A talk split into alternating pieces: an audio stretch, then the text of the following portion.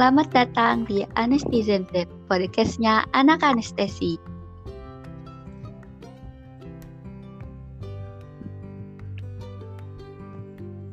Halo semua, kenalin aku Tihan Reseptiana.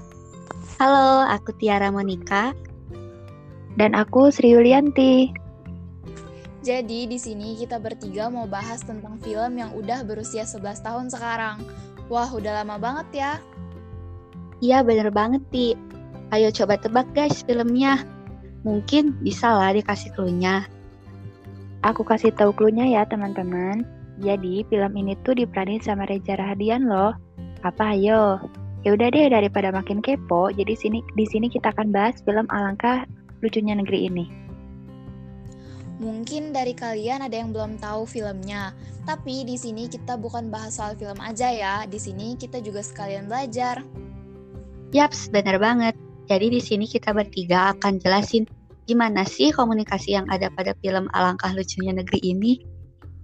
Oke, gak perlu nunggu lama lagi. Yuk kita bahas teman-teman.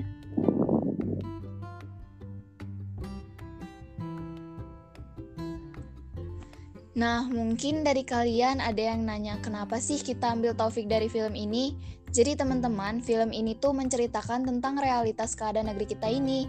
Yang udah pada nonton pasti paham deh maksud aku. Tapi buat yang belum nonton juga jangan bingung ya. Aku bakal ceritain sedikit sinopsisnya biar gak penasaran.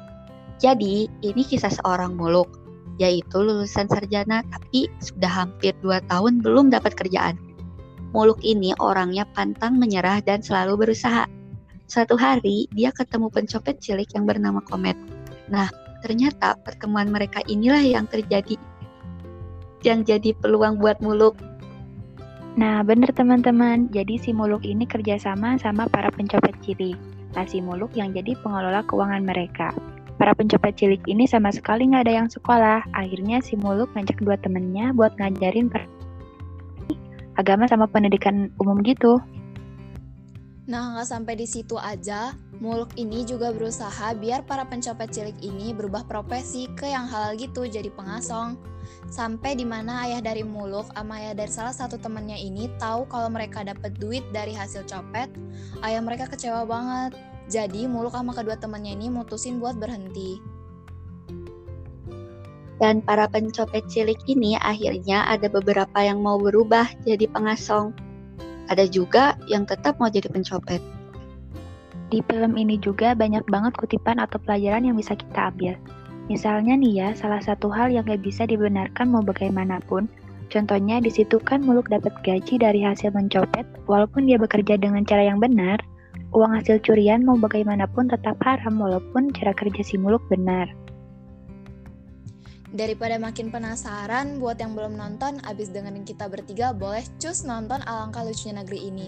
Rekomen banget teman-teman.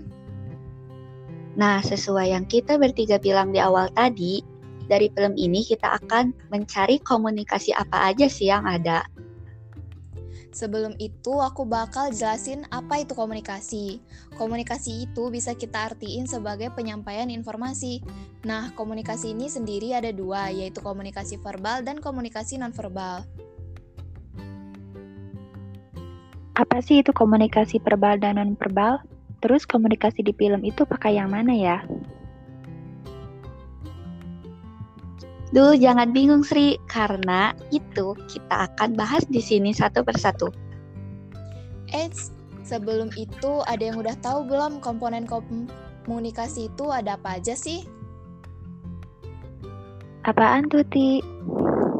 Jadi, komponen komunikasi itu ada pengirim pesan, penerima pesan, saluran atau media pesan itu sendiri, dan yang terakhir timbal balik terhadap pesan yang diterima. Nah, biar gak bingung, aku kasih contohnya ya. Contohnya adalah pada saat Samsul mengajarkan pelajaran huruf dasar dengan berbicara secara langsung dan menggunakan papan tulis kepada para pencopet cilik. Nah, di sini Samsul sebagai komunikator atau pengirim yang menyampaikan pesan. Terus, para pencopet cilik sebagai komunikan atau penerima yang menerima pesan. Dan pesan yang disampaikan berupa verbal dan nonverbal. Udah mulai paham kan teman-teman? Kalau gitu kita bahas komunikasi verbal dulu deh ya. Komunikasi verbal itu gimana sih? Komunikasi verbal itu berupa penyampaian langsung melalui lisan maupun tulisan. Contohnya dalam film ini, Muluk berbicara langsung ke para pencopet cilik untuk bekerja sama. Komunikasi verbal yang digunakan di situ juga berupa lisan. Bahkan, hampir seluruh isi dari film tersebut menggunakan komunikasi verbal lisan. Oh gitu. Terus bedanya dengan komunikasi nonverbal apa tuh? Nah gini, kalau misal kita ngomong aja tapi nggak ada ekspresi atau intonasi, kira-kira enak nggak sih didengar atau dilihat gitu? Pasti enggak kan? Nah, di sini komunikasi verbal sangat penting untuk mengekspresikannya. Komunikasi nonverbal itu bisa berupa bahasa isyarat, ekspresi wajah, sandi, simbol-simbol, warna, dan intonasi suara. Contohnya gimana tuh?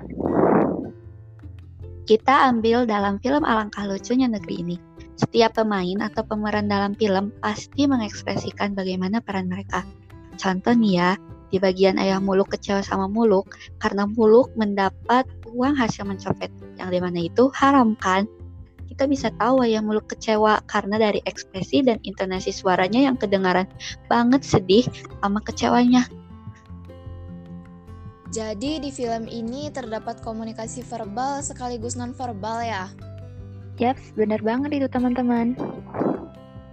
Gimana teman-teman? Udah mulai terbayangkan bagaimana komunikasi verbal dan non-verbal itu?